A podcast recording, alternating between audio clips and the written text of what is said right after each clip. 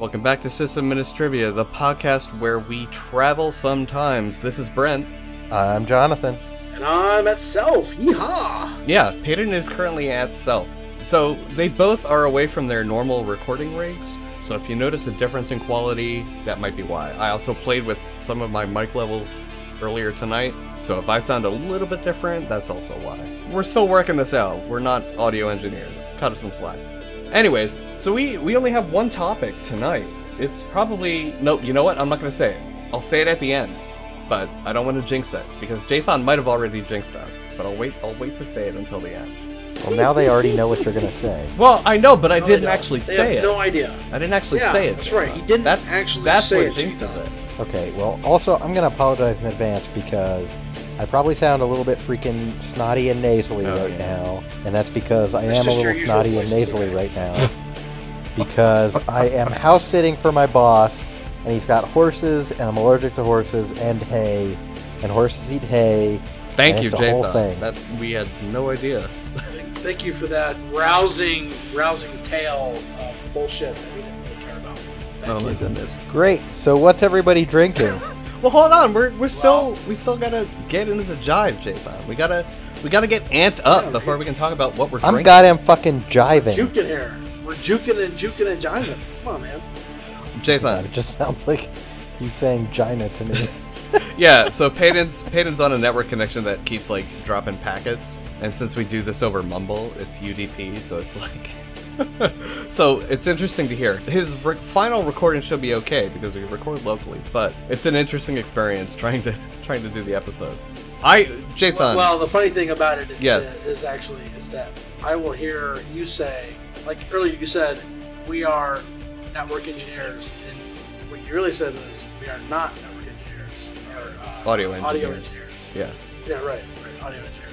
And what I heard was we are blank audio engineers. I didn't hear the not. I had to deduce that you meant that we are not. Right, so. Because we're apologizing for the quality, and audio engineers should not apologize for their quality of audio. Well, Payton, it's a good thing that you're a fucking good deducer then. Deducer? I don't think deducer is a word, Jathan. Jesus Christ. He's a good surmiser then. The surmiser isn't a word either. Jesus Christ in a handbasket. I'm just gonna. He has good deduction skills is what you're trying to say. He's a good reasoner. Oh my gosh. Oh my god. Oh, it's going to be a long night. Suspicious bullshit from last time. Yeah, suspicious. Oh, yeah. Is that what you suspicious, Jathan? That he's a good surmiser?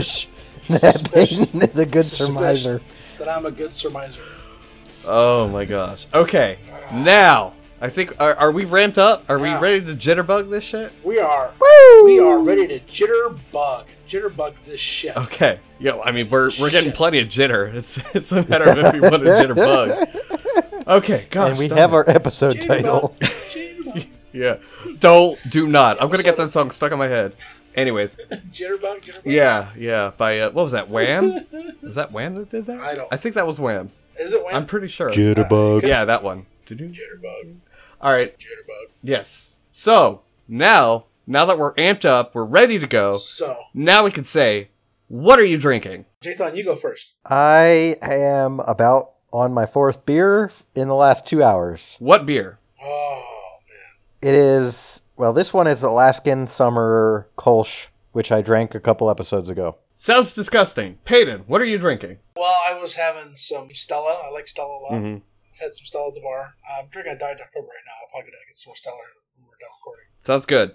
I am drinking water and whiskey. Not together, because it's not the 60s anymore. Okay. Let's see. So we've got a short news section and then a short discussion, but we're going to try and go, rather than go shallow and wide, we're going to go deep and sort of narrow, if that makes sense, into the topic. Jesus Christ. So help me if one of you says that's what she said. No one's going to say it? What will you... Good. What will you do? I don't know. That's a good question. That's what she said. You know, I'm going to switch it up. What? That's what he said. Okay. Thank you for that, Jathan. Gender equality. It's finally here, folks. 2017. Oh, goodness. Took long enough. All right. News. Payton, go. Hey. All right. This is Payton with the news. Okay, so our first story of the news of the podcast is that the British Airways has had a complete and total fucking IT meltdown. They have quite literally done exactly what we said not to do and completely shit the bed. We have at least three articles here. They're blaming, the first one is they're blaming their massive IT failure on outsourcing IT jobs to India. They had to cancel hundreds of flights from London. There is another article in this that the British Airways boss is trying to gag staff over the IT failure. They hit roughly 300,000 passengers after inexperienced staff outsourced to India didn't know how to launch the backup system. This is fucking ridiculous. The next bit of news we have is that a British Airways is also now saying that an electrical engineer disconnected the unelectrical power supply. So, hello clusterfuck. This is we've got three links for you here. Please enjoy reading those because I got a massive kick out of this. The second bit of news we have here is that there is a Supreme Court case to review whether cops need a warrant to obtain your phone's location. There's a case called Carpenter versus United States. It's the most significant legal dispute at the intersection between technology and the Fourth Amendment, since the High Court unanimously ruled in 2014 that the law forbids authorities from conducting warrantless searches of the contents of smartphones and similar devices. Now, of course, this doesn't matter when you're crossing a border, but we'll get into that later. They're using a case known as Smith versus Maryland from 1979. This is a pretty decent article. I hope that they do come up with this needing a warrant because I don't think they should have access, but that's me. And then the third and last bit of news is that China of all people, has uncovered a massive underground network of Apple employees selling customers' personal data. I am not going to read the article because it just frustrates me to no end, but there you have it. And that's Payton with the News. Ba-dum-bum. Like we said, yeah, it was a short one. Yeah. Goodness. Okay. The only... Yeah, I didn't actually mention what the topic was, I think, yet. So last... Nope, you didn't. Well, before we get to that, Can you believe the way British Airways is handling this whole incident? Like, I'm stunned, actually, right now. That they're like, oh, no, there's no problem. No, our customers are not being turned away from the airports because we don't know how to, back up a freaking network. Do I... not believe it, or am I disheartened by it? There are different things. Man. I mean, you tell me. Because I'm stunned right now. I mean, this is not how you handle an outage of this magnitude. Mm-hmm. And this is also why you probably don't outsource your IT to another country. Yeah, well, I mean, that's part of why I asked because I'm not surprised by it. I'm disheartened by it. Yeah, but like I kind of expect that kind of stuff to happen at this point. Sure.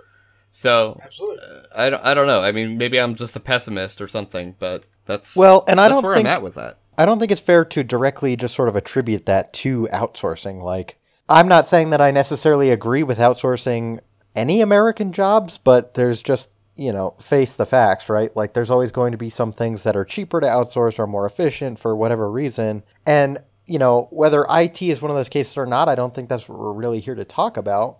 But I also think that it just as easily could have happened with, just about anything. Like, oh, Amazon had a huge outage. That wasn't somebody who was an outsourced worker. Like, that was an American worker that fucked up. So I think it's important that we kind of keep that in perspective when we're talking about it.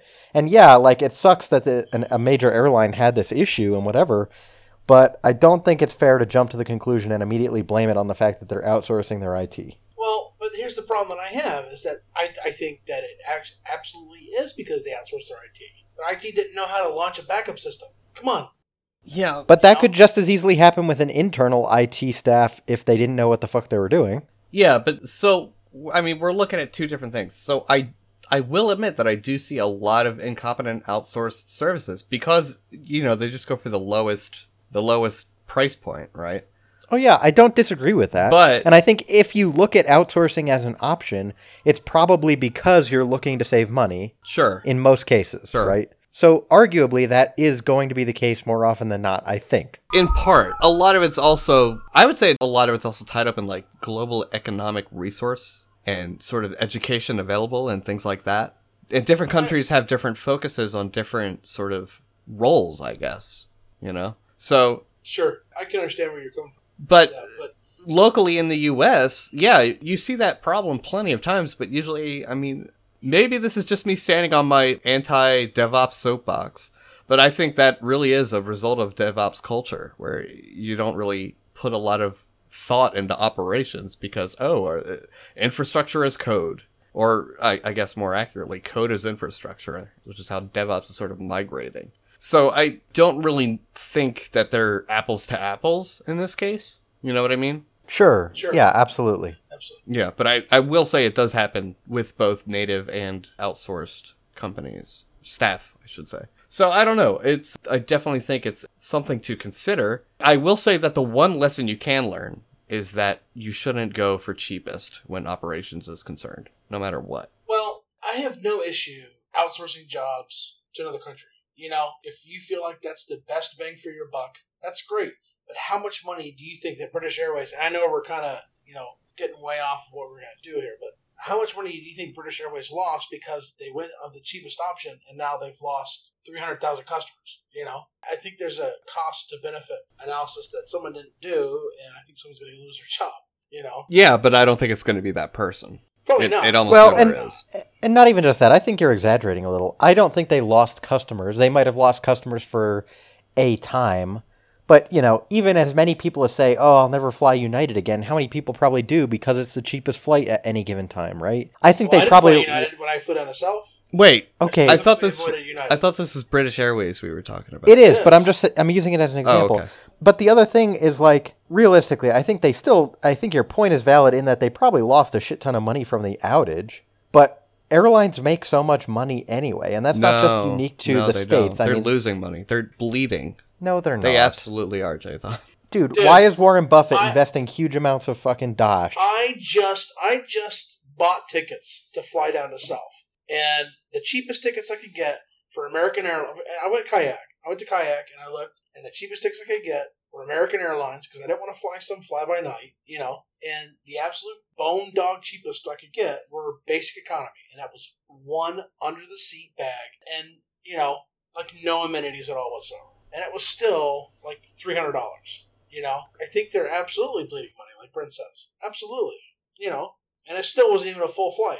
We had 20 seats open still. So, what are you doing? Most flights should be at or near capacity, right? Yeah, and they're not. I mean, people just aren't flying as much. All right, well, any case, I feel we're not really here to discuss airline policies and shit. I agree. That is true. That is true, but I mean...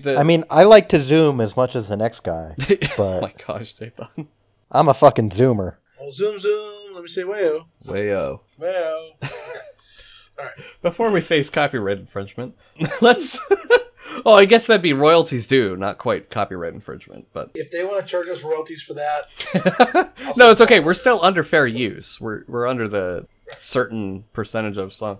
Yeah, no, it's right. So... Are you guys done talking about the news? Are we moving on now? Or yeah, I'm over it. Man. I'm fucking over it. You're over it? I don't care. I'm done. I'm under it. Finished. I quit. So the discussion tonight was a spinoff of last episode, S2E8. Briefly, I mentioned something about destroying data and how to do that well. Let's say you're just trying to get rid of old hard drives or whatever. It's a lot more complex than you might think. Normally, you just say, I just DDIF dev0 OF disk. Done.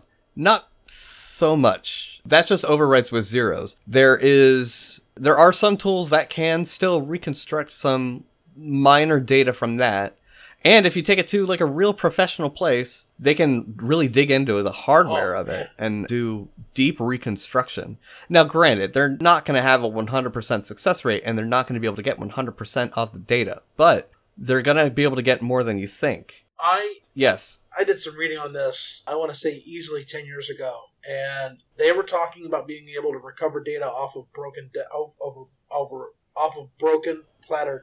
Mm-hmm. The platters had been broken into pieces, and they were still able to recover data from those pieces. Yep. Now, I mean, obviously, if you missed a bit here or there, you're not going to get 100% of whatever that data is, but they're pulling data off of that. So, they've been able to do it through burned platters that were in mud, and of course, the success rate does vary, but it's astounding the kind of abuse these things can go through and still have data recovered from them.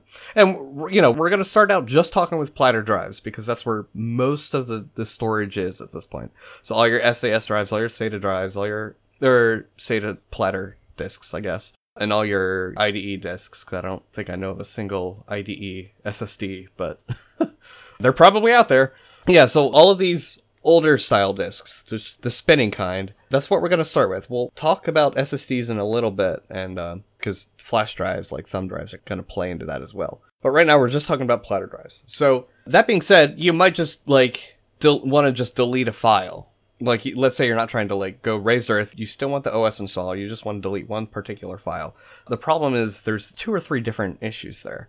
One is most filing systems are journaling these days. So they will sort of track what changes were made so they can revert them in the case of a power loss or some other catastrophic failure. This presents an issue to like really trying to securely delete data, because you can still reconstruct that data from that journal. There are tools. One of them is Shred. Another one is, let's see, Wipe. It's just called Wipe. Well, nwipe. No, that's something different. I'm getting to the... Oh, you're... I'm going through them, man. I'm gonna go through them. This is strictly to delete a file, not a whole file system. Okay. Sorry. And it's called... I thought we were just talking ways to not reconstruct wipe later. No, we'll get to that. And these do a good job of removing the ability to access that particular file, that particular inode's contents.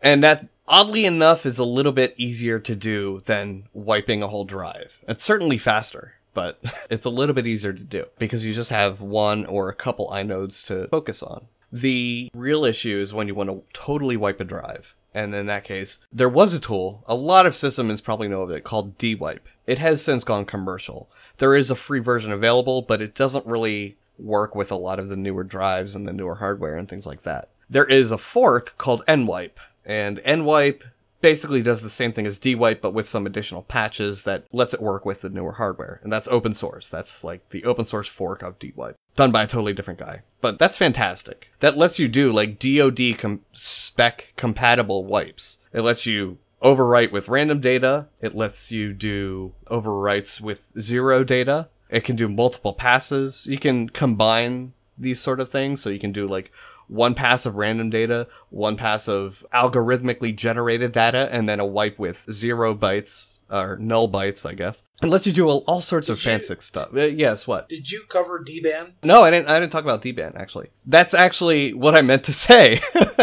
I said DWipe. It should have been DBAN. DWipe is the actual utility that DBAN launches. Yeah, so DBAN is the actual live CD that is run and has gone commercial, that would use a tool that the guy who created DBAN used called DWipe. And DWipe specifically is what was forked into nwipe. So there's a lineage there. They are connected. I'm glad you corrected me on that. Yeah.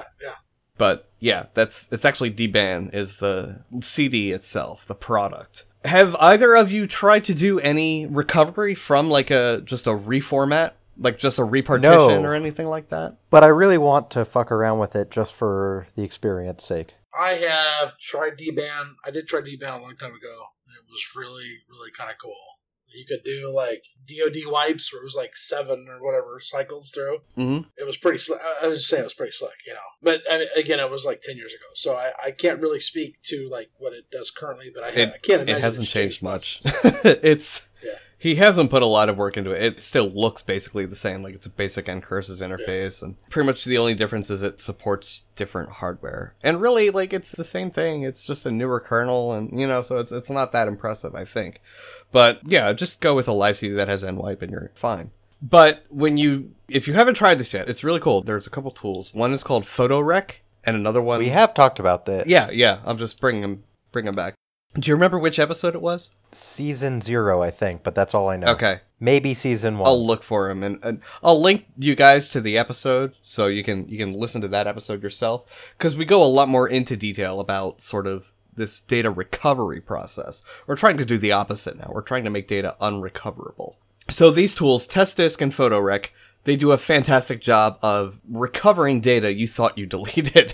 Like even like reformatting, like changing like a... mkfs.fmt or mkfs.ext4 or something over another existing partition. Thank you, Jathan. He just linked me to the proper episode in IRC. Even like totally reformatting a partition, you can still get most of that data back. And, you know, we also talk, I think, about Scalpel and other things like that. You can do some really crazy stuff with data, just software tools alone. And then, of course, you know, you can have like a clean room company go in and do some more advanced reconstruction, but that gets super pricey. Yeah, it's like way like ridiculously expensive to do it. But if you have like mission critical information you get, I mean, I guess it's worth it. Well, hopefully if you have mission critical information and you're trying to get rid of it, you don't want those tools to work. Oh, yeah, right, in this case. So in order to do that, you need a, and again, remember, we're talking about platter disks here. You need to look at how you can sort of tell the disk to overwrite that sector enough times so that there isn't a magnetic trace. Previously, people would just do one pass of the dd if dev0 trick. And we'll put commands in the notes so you know what we're talking about. Previously, people would do one pass of this and say, all right, good, done. Not quite. There is still some methods that work with reconstructing data from that. There's some remnant data available. Granted, it's pretty hard to pull, but whatever. Typically, your best bet is going to first do a sort of, and I believe this is what the short version of the Department of Defense method does. You want to first wipe it with random data, which does take a long time because you have to randomly generate the data and then actually write it to the disk. So I/O has a big factor there on how long that takes. Typically, that process takes about 2 to 3 hours for, say, I think it's maybe a 500 gig disk. And that's on like, you know, SATA 3, 6 gigabytes per second, I think it is. SATA 3 spec? Yeah. And then you do a pass of zeros. That takes a little bit less, maybe more like 2 hours for about the same amount of the same specs, basically. And then another pass of random data. Or you can flip the last two so you end up with a zeroed out disk, whatever, if you're trying to hide that you're doing this. But you're saying this is the easy DOD wipe? Yes. There are 3 passes in the easy DOD wipe.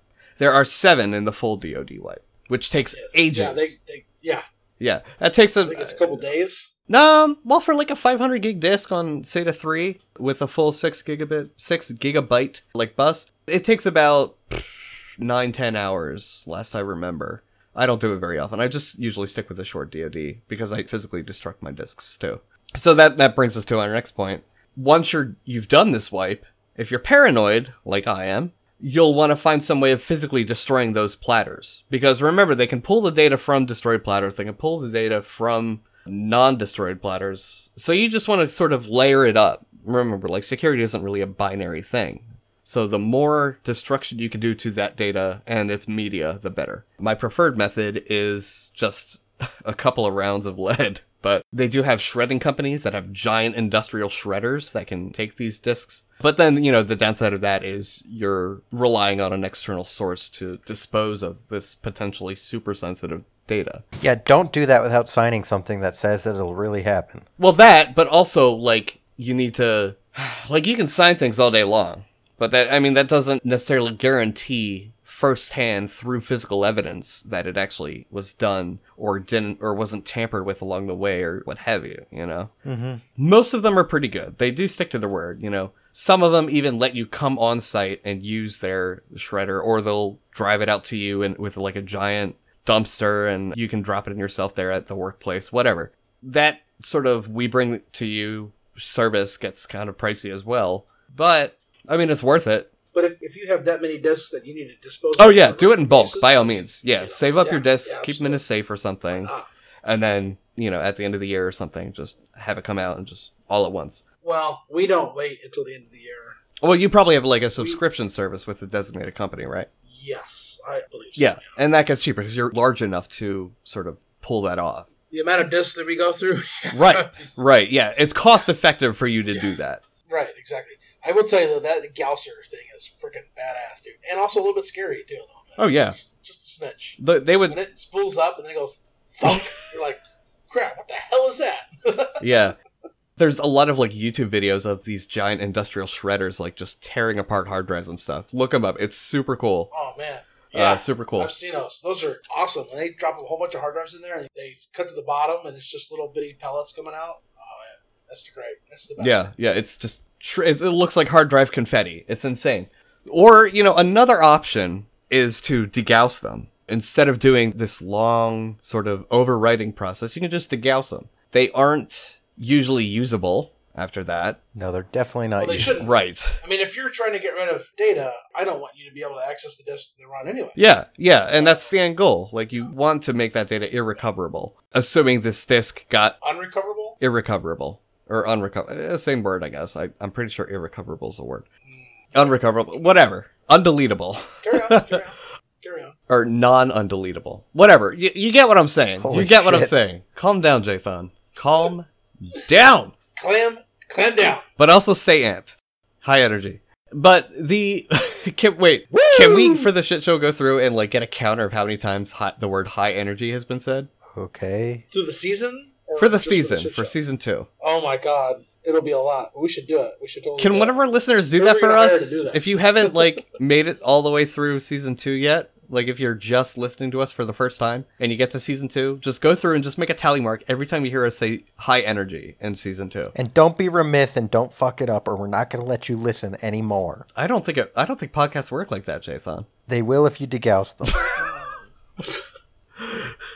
That was a nice segue back on topic. Jathan, have you ever degaussed a hard drive? Have I ever degaussed a hard drive? Yeah. We have a means by which our hard drives get degaussed. So no, but he could. I have not personally done it, no. Yeah. This is the Jathan answer. Have I ever done X? Well, there's this thing called a thing, and I do this, and that sort of relates to the X, and then, well, there's Y, and... Well, you didn't specify if you meant did I specifically did it. Yes, and also, I'm not trying to tell everybody where I send my fucking 300 or 400 hard drives a year. You don't have to. I mean, he asked you a yes or no question. You're the one that offered more information than that. All right, then the answer is maybe. The answer is maybe? Jesus Christ, Jathan, your OPSEC is terrible. I can tell you now, I have not, but... I would love to, because from what I understand, like you can hear the heads like reset to when the EMP hits, right? Yeah. Oh, dude, it's awesome. So you put it in the degausser, mm-hmm. and you hit the charge button, and it goes. It just kind of does a little countdown, and then it goes, bang, like that, and it's just really just like what the hell, and then you can hear everything reset. That's cool. That sounds really fun. It's really nifty. It's startling. I'm sure it's scary as hell the first time you hear it. Yeah. Yeah, and. If you want to take the easy route, it's very hard to recover data from that, even in like a clean room, deep data dive environment. I don't want to say that it's impossible, but it's much, you have a much, much smaller chance of recovering anything from that. I don't think you're going to get everything you're looking for. Like, it's not the same as, it's not just like a DOD wipe. The DOD is pretty good. I would trust it. Even in a clean room environment, but I would not trust a dd if dev0. I would not trust that. I would not trust a single pass of 0 byte or a single pass of null byte or a single pass of random data. How many passes would you accept? Three varying types is what I would trust. Got it. Yeah. And that's probably good. But the reason why we're discussing this is because, I mean, have we gone over the fact that when you delete or you format a hard drive, you're not actually deleting the data, you're deleting the headers. Yep. That's a good point. Yep. So. And that's why tools like TestDisk work so well. And even GNU PartEd, the command line... GNU PartEd. Oh. GPartEd is a graphical tool. It's GNU PartEd.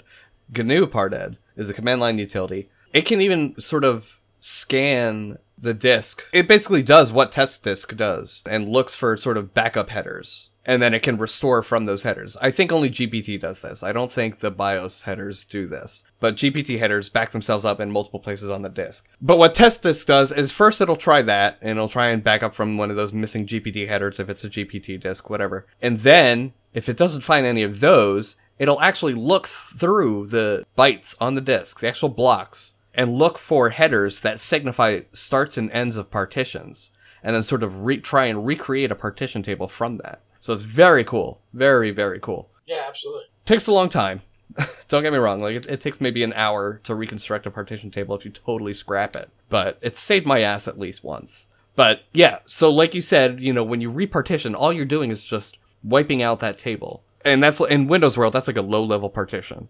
In Linux world, we get to separate that sort of. We can low-level partition and high-level partition. Windows is just, from what I understand, does it all at once. And that may have changed. I haven't used Windows in a while. Microsoft sysadmins, let me know. But When's the last time you used Windows? 10 years ago? 12 years ago? Yeah, I know. You said it last time. I just wanted to use it. Yeah, it's decade-ish. It's been a while. I wish it'd been that long for me. Well, I mean, the downside is, like, now I can't help people with problems. Like, my computer isn't working. I don't know how to fix that. How's that a downside?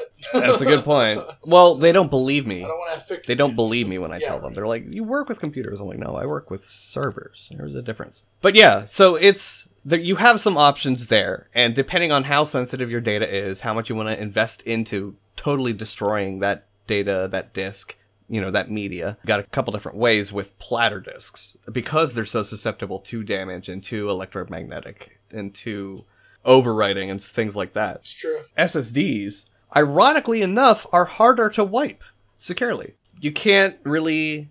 They're more likely to retain data, and then they're... Not really. Well, so yeah, even just one chip in an SSD can retain data. Mm-hmm. Like it's like if you take an SSD and you put it up in a target range and you shoot it 5 or 6 times, there's still the possibility of one of those little chips of actually having what they're looking for. So I think your measures are a little bit more there. Yeah, yeah, and you can't degauss them. Degaussing them will do nothing. I mean, if you leave it plugged in, you'll probably get a nice EMP wave and I guess fry the circuitry, but the data's still there. Because it's a cell. It's not stored in a magnetic sense. Right. Well, they will also pull the fried circuitry and put new circuitry on there. They can even take I want to say they can take the chips and put them on a new board even too. And you've done nothing there at that point. Right. Yeah. Yeah. So SSDs are super... Sorry, I'm stealing your thunder. No, that's all right. You know, knock yourself out. SSDs are definitely a lot more challenging to wipe correctly. You can use the nwipe and things like that with mixed results. At that point, your hope is to wear out the cells that actually have data to the point where they just die. So it is a lot harder to reconstruct data from a dead cell in solid state. It's easier to reconstruct data in a dead hard drive than it is a dead platter drive than it is to deconstruct or reconstruct data in a dead SSD. And now's when I tell you that we have an EMP machine for SSDs at work. For what now? For SSDs, we have an EMP machine next to the degausser. Okay. Yeah, yeah. Basically, that's what you would need to do. You would need to EMP them. I haven't had a chance to use it because we don't have SSDs in any of our servers right now, I don't think, so we haven't actually had a chance to destroy an SSD yet. But it's a smaller machine than a degausser, and you don't want to be near it when it goes out. Well, I mean, you'd probably be okay, but your phone, your watch, your your laptop. Do you think it would pull my nipple rings out? Yes. J-Fan. No, it wouldn't. Do you know what the EM and EMP means? They're not magnetic. Well, what are they made of? Surgical steel. How do you know? Because I bought them that way. Well. I said, if what I about have the, to... What about the balls? The balls are the rings acrylic. Might be surgical steel. I'll send you a picture. They're acrylic balls. No. If you send me a picture of anything like that, I'm going to delete you. Yeah, J-Fan, do not send photos, please. Do not. And no, I'm not putting it in the notes. Don't worry, everybody. If you're interested, you just tweet me or something. No, don't tweet him. Please. Don't encourage it. Don't encourage this. Yeah. Oh my gosh. Oh my gosh. You guys are freaking old fuddy-duddies. No. Just calm down. Your nipple rings. Calm down. So the way I see it is degaussing is more effective on hard drives. EMPs is more effective on SSDs. But the interesting thing is they're sort of the opposite of each other. Degaussing and EMP, right? Yeah. So EMP is like just a blast of electromagnetic waves. And then degauss is sort of a... Waves, you mean? What did I say? Magnetic. Some magic or some mag... I thought I said magnetic. No, you didn't. Editor, let me know what I said. Okay.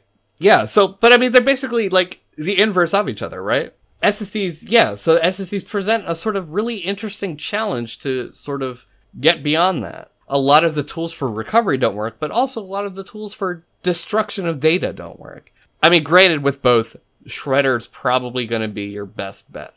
Yeah. It's pretty challenging to reconstruct meaningful data when it looks like confetti. And the more hard drives you do at once, the better, because then it's harder to separate which pieces were from which platter, and yeah.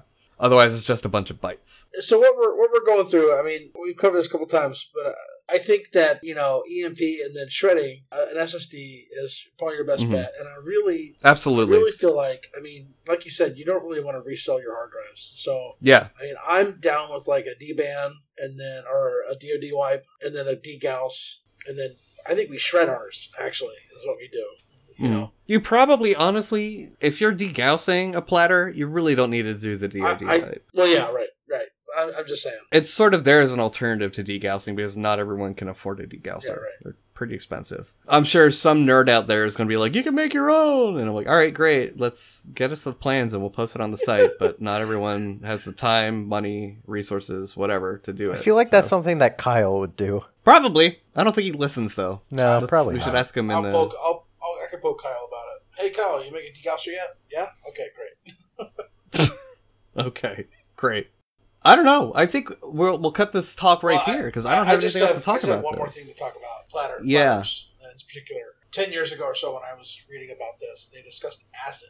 And one of the questions was, I need to wipe my disks in a hurry. And so they went through and tested all the different types of acids. And surprisingly, like, sulfuric acid was better than hydrochloric. Like, it completely erased the magnetic layer off of the platter. Right. And then I was watching a video the other day, and they were using electricity. So they had a CD, as I know it's not a platter on a hard drive, but, you know, similar concept. And it used electricity to remove the magnetic layer. So it was, when they finished, you just had a plain see-through disk with no data on it. So, I mean, you don't have to use typical methods to erase your data, you know? Yeah.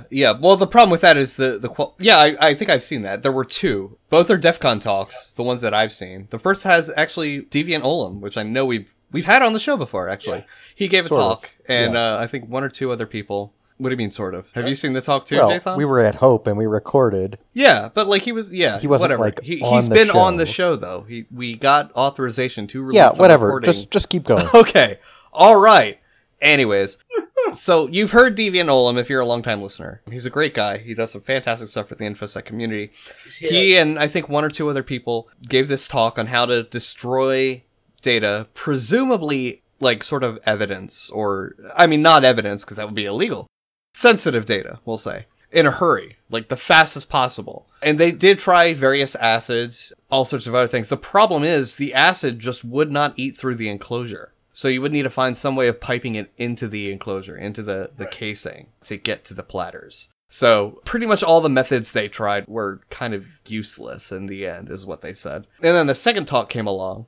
I forget his name. He's a pretty well-known guy in the InfoSec community, Aussie. And he said, okay, but what if it didn't need to be contained safely inside, you know, a cab, inside a rack mount? What if you could use explosives? So he gave an entire talk on different ways on extreme destruction of media. I think thermite would be the best. He tried thermite. I'm gonna let you watch the video. I'm not gonna tell you on air what happens, but I'll let you watch it and you can watch it for yourself. So I will link to those talks in the show notes and you can watch them yourselves. They're really fantastic talks. But yeah, that would probably be a good route to at least get your brain juices flowing to see if you can cook up something a little bit better. Something I haven't really talked a whole lot about so far is thumb drives, because they're basically SSDs. They differ in some ways because it's not quite as reliable as an SSD and it's not the same circuitry and so on and so forth. Basically, though, the low-level tech is the same. They're much more likely to fail, however. So really with those, rather than trying to overwrite them or EMP them where it'll probably just pop around like a jumping bean, you're better off with just flat-out destruction as much as possible. Just like scorch earth that thing. Just put it under your boot heel and step on it one time like they do in the shows, and then that's good enough. Well, maybe. It might be good enough. It might be good enough. It might not. I would not rely on that. I would not rely on it. Yeah. I mean, you'll definitely crack like the plastic casing, but I don't think you'll do a whole lot to the circuitry. I was just making fun of TV shows when they take someone's cell phone and they throw it on the ground and step on it, and they're like, "Okay, it's done." And you're like, "Yeah, that's really still the data. You're not really doing anything." Like, yeah, and then obviously you've got other forms of media. We're not really going to go into them too much, like CF cards, which nobody even uses anymore. SD cards, micro SD, mini SD. Yeah, I would say shred them. Just some of those you can, you know, just put through a regular shredder, like they have industrial shredders. That not the big ones that they wheel out for like cars and shit, but I think there are some shredders you can use that you can actually shred like a CF card or a CD or whatever. Maybe not a CF, but a CD. Yeah, like an optical disc. They do definitely make shredders that specifically say they support it, and I would think those can probably handle like a mini micro SD card, but the problem is they're so small you're not going to get a good shred cut against them. Acid would probably be your best bet with those, I would say. Yeah, I agree with that. Just dissolve them away. I think that sort of brings an end to the topic. Do you guys have anything else to add? Well, I have one question. Yes. Okay. No, I'm not going to wipe your discs after you die. Your porn is yours to... Shut the fuck up. Release upon the world after your death. Well, fortunately, in the age of streaming, you don't have to download it. So it's still cached. Here's the thing. Let's suppose that you can't afford to degauss your disks. Yeah. And the disks are like they fail in such a way that your system can't really interact with them. What do you do to wipe it? I would suggest, shredding it. Just shred it or degauss it. Well, he can't degauss. I just said, though, you can't afford that. Yeah, he can't afford it. Okay. So probably you probably can't afford industrial shredding either. So how paranoid are you? Take out the magnets. Yeah. How paranoid are you, Jay? Well, it's sort of a hypothetical, but let's say it's important data that's on there and you want to make sure it's gone. Define important data. Are these like state level secrets or are these like my tax returns? Well, I think if you were a state level person, you could find someone that would be able to help you out. No, I'm providing Joe Blow an running analogy a fucking bootlegging whiskey operation out of my backyard. Okay. I've got a list of my customers. Is it illegal? And they don't want to be found out. Yes, it's very illegal. Okay. Jesus Christ. Well, not all bootlegging. It's very illegal. And my customers are buying my illegal alcohol. They're not paying taxes on it. Well, that actually is huge legal. Amounts of my illegal alcohol. Least, that is legal up to a certain amount of alcohol. No, this is a lot. They bought, a lot of alcohol. So we're talking, tankers full worth of alcohol. Number one, you need to get a better hobby. Number two, probably you would want to pry the case open and go the acid route. Yeah, I'd agree with that. That's what I would go with that. And then, just for shits and giggles, just crack the platters. Some platters, most platters, I think, but these days are aluminum, so they're not going to crack like glass platters. But yes, what? Well, you also realize it's not that easy to just go out and buy acid, right? Why? Depends what acid. Yeah. There's plenty of acid that will eat away at the platters and make them unreadable. And where do you buy this acid? Dude, you could buy acid at any hardware store. Jathan, let me say this. Yeah, you could mix it out, or you could distill it out. Not distill it. What's the word where you, through a chemical reaction, you release part of the compound? Leach it? Maybe. Whatever. No, Jathan should know. No, Jesus H. What's it called, Jathan, when you do that? Yeah, there's a couple... It depends what you're talking about. You would basically just be creating it through a chemical reaction. That's what in some form or another. There's you're not creating. It exists. It's just you're removing it from a compound. Whatever. The point is, there's a lot of stuff on the market where you can do that. And there's a lot of try it yourself at home experiments that tell you exactly how to get, say, sulfuric acid from common household ingredients. But, presumably, if you're this big of a bootlegger, you're going to have some pretty good contacts, won't you? Yes. I don't think sourcing acid is going to be high on your list of impossible Joe feats. Blow home user is the guy you're going to be asking about. I don't know about that. You can get what you're lacking is still from the local high school. Bootlegging is a little bit solitary, and I don't have a lot of friends, If it's a solitary operation, you're not making enough to get in trouble with the law at this point. Oh, yeah, I am. Okay, all right, Jathan. Oh, my gosh. Jathan, I hate when you do this. You present hypothetical situations that make no sense in the real world, and they serve no purpose. And then you change the fucking game around. Come on, man. I just didn't know if there was, a recommendation for somebody who couldn't address the disc anymore. Acid. That's my recommendation. Acid. Everybody who's not a dickhead like you guys is going to understand where I was coming from and why I made that up. The only person who understands where you're coming from. It was whatever. Look, it was fine until you were saying, "How are you going to get the acid?" Moving along. Oh my gosh! All right, Jathan, you want to take care of the fucking baddie? Yeah. Okay. This is Jathan with a baddie. I really do. Yeah. Sorry. What was that, Jathan? All right. I said, This is Jathan with a baddie. I hate you. He's stealing your thing. The link that we are currently reading from is actually from the Computer Science Career Question subreddit, and the post is now locked, so you can't comment anymore. I don't know why that happened. Gee. But in any case... Probably illegal actions in the middle of... Well, possible, yeah. Yes. Talk about it. We'll discuss it. So you may have heard about this story already by the time you're hearing it from us. But this person posted on Reddit, and they said, I quote, this is the title, accidentally destroyed production database on first day of a job. and was told to leave. On top of this, I was told by the CTO that they need to get legal involved. How screwed am I? So they go on to basically explain that they were given a document detailing how to set up their local development environment, which involves running a small script to create their own personal database instance from some test data. And after running that, they're supposed to copy the database URL, password, and username output by the command and configure their development environment to point to that database. Unfortunately, instead of copying the values output by the tool, they instead, for whatever reason, used the values the document had. Okay, so did they make a mistake? Yes, but let's go on. Unfortunately, apparently those values were actually for the production database. Why they are documented in the dev setup guide, I have no idea. Then, from my understanding, and now I'm reading directly, I switched from third person to first person. Sorry. I can tell. I'm drunk. So then from my understanding that the tests add fake data, blah, blah, blah, blah. So the moral of the story is this person on their first day at a new job was basically prompted to follow these instructions.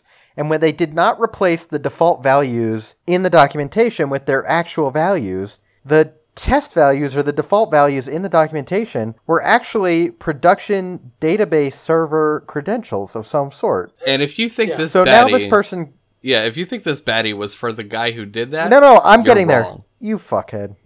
I hate you. I get one part of the show. No, it takes you 5 minutes to say something that can be done in 3 seconds. Seriously. But that's my 5 minutes, okay? This is what I wrote for everybody. I'm sorry. Do you want me to have Edita cut it out? Yes. Just come on. No, we're leaving it now. Jesus Everyone Christ. Needs to know how abused I am. Oh. Okay, so yes, as Brent points out... Jesus Christ. So did the person make a mistake? Yes.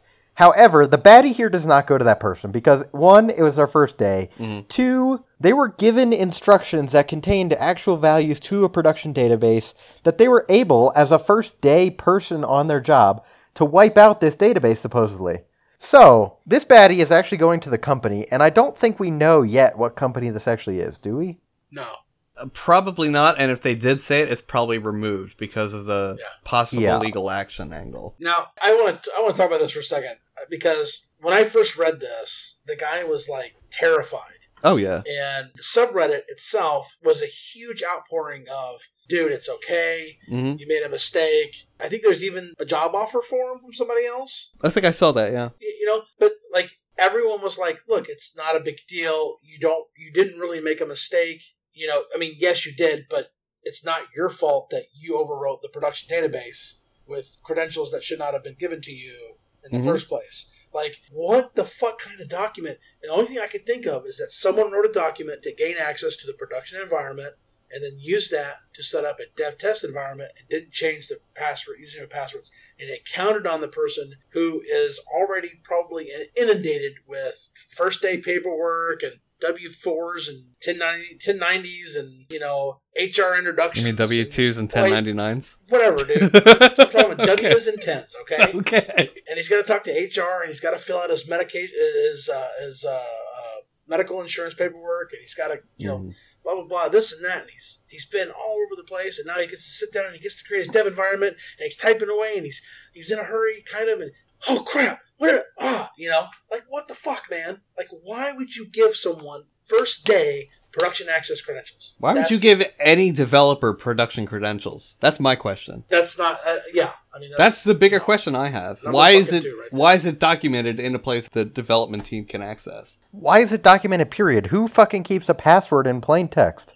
Right. You would use theoretically a password store, yeah, but why is it in plain text in documentation is also a good question. Yeah, that's like me giving you instructions. Some places do require plain text lists for the CEO and stuff and emergency handover. But I mean, that's shit number one. If you do follow that model, should be kept in a safe. Yeah.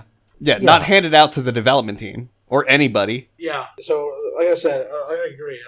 Baddie goes to the company, not the employee here. Absolutely. I see that he's getting back on his feet. I was overwhelmed by how nice people were to him, even after making a mistake. Because, mistakes happen, especially your first day, your first 6 months, shit happens, dude, Well, scientifically, it takes about 3 weeks to 3 months for you to actually acclimate into a job. officially. Yeah. From there on, you're not going to see a whole lot of difference other than unless you're pushing yourself for a new role or a new position or what have you. Yeah, right. But yeah, that's not one day. That's far from one day. But again, why are those credentials there? Right. I mean, we could sit here and talk all day long about what he did and what's expected of you in your first day, but in reality, he never should have been put in that position at all. Honestly, ever. I expect when I onboard a junior, I expect them to fuck up the first day. If they don't, I'm a little bit worried, because it's a totally foreign system. Well, yeah, when I hired my student employee, the first thing I did was just made a VM running CentOS 7 that was if anything happens to this, literally nothing matters. Yeah, it's just an empty fucking blank slate. And, for me personally, that did happen, and I acted it was somewhat severe, oh, man, we're going to have to fix that now. Mm-hmm. But, that's sort of to impart the idea that, yes, when you make a mistake, there are consequences. But obviously, you don't put them straight on a production machine. That's just fucking nuts, dude. It really is. And, we've said on the show, it may have been last episode, or S2E7 even, when you make a mistake, even if it's a big one, you don't make that mistake again. Because if you do, you shouldn't be working there. But... I mean, if you don't, you learn something. And you will never make it in production if you make it in testing. Yeah, it's not like this guy tried to freaking, pawn it off like he didn't do it. I mean, he literally was following some poorly written instructions. And yeah, he didn't follow them to a T, but... He admitted that, yeah. Again, in this situation, there's literally no opportunity for that learning experience. Right. Yeah, exactly. Yeah. Because of how it was set up. So it's so ridiculous. If we ever find out what company this is, we'll put it in the show notes. And if you work for this company and you know that we're talking about you, kindly fuck off. Whoa! Just because they work at the company doesn't mean they're responsible for the guy getting fired. Sure, but why would they still work there? Because they need a job, dude. Yeah, it's not that easy. Sometimes people work at places and they don't really need to, but they have to because, hey, they got kids, man. Yeah. Okay, well, I'm assuming if they're listening, they're probably somebody who could have done something about this. Not necessarily. Well, whatever. No, not necessarily. I don't think so. The operations team, which is probably our most likely audience, doesn't necessarily always write documentation for development team and vice versa. Okay, fine. Then I apologize for my previous statement. Stop being so reactionary. Such a reactionary. Jesus. Whatever. What Jathan meant to say... Man. What he meant to say was, if you were the person or persons responsible for this individual getting fired, you can fuck right off. Mm-hmm. I think it was the CTO. Was it the CTO? It's it from the story, it sounded like it. I don't know if he... It makes me wonder. Well, the CTO maybe... Going on, well, yeah, and that's a theory. There's something shady going on, and the CTO's just trying to cover his tracks or what have you. I'm not interested in that because it doesn't really have any real foundation of truth at this point. Right. But... If you were the one that made the decision, that had the decision-making power that got this guy fired, that's a shitty decision. But if you work there, we would love to know what the company name is. We can keep you totally anonymous and just put down the name of the company, but we would love to know it. Whew, boy. God, you sound like WikiLeaks now. You heard it here, folks. You heard it here first. On the news. Yeah, we're definitely not WikiLeaks. System Administrivia, break the news first. Breaking the news fast for you on this day in 1945. Gosh. All right, I got to pee, so let's just wrap it up. I don't think anybody at WikiLeaks talks like that. That's just my stereotypical news Julian announcer voice sounds, from early radio. What? Does he say that's what Julian Assange sounds. That's just like that. Not how he sounds like. He does not have a mid-Atlantic accent from the 1900s. I heard it. I actually heard it here first that he sounds like that. Yeah, because you just said it. All right, I'm done. I quit. I'm finished. Oh, gosh. That has been System Administrivia. I'm Brent. I'm Jonathan. And I'm at Self. Yeehaw! High energy. Woo! See you around.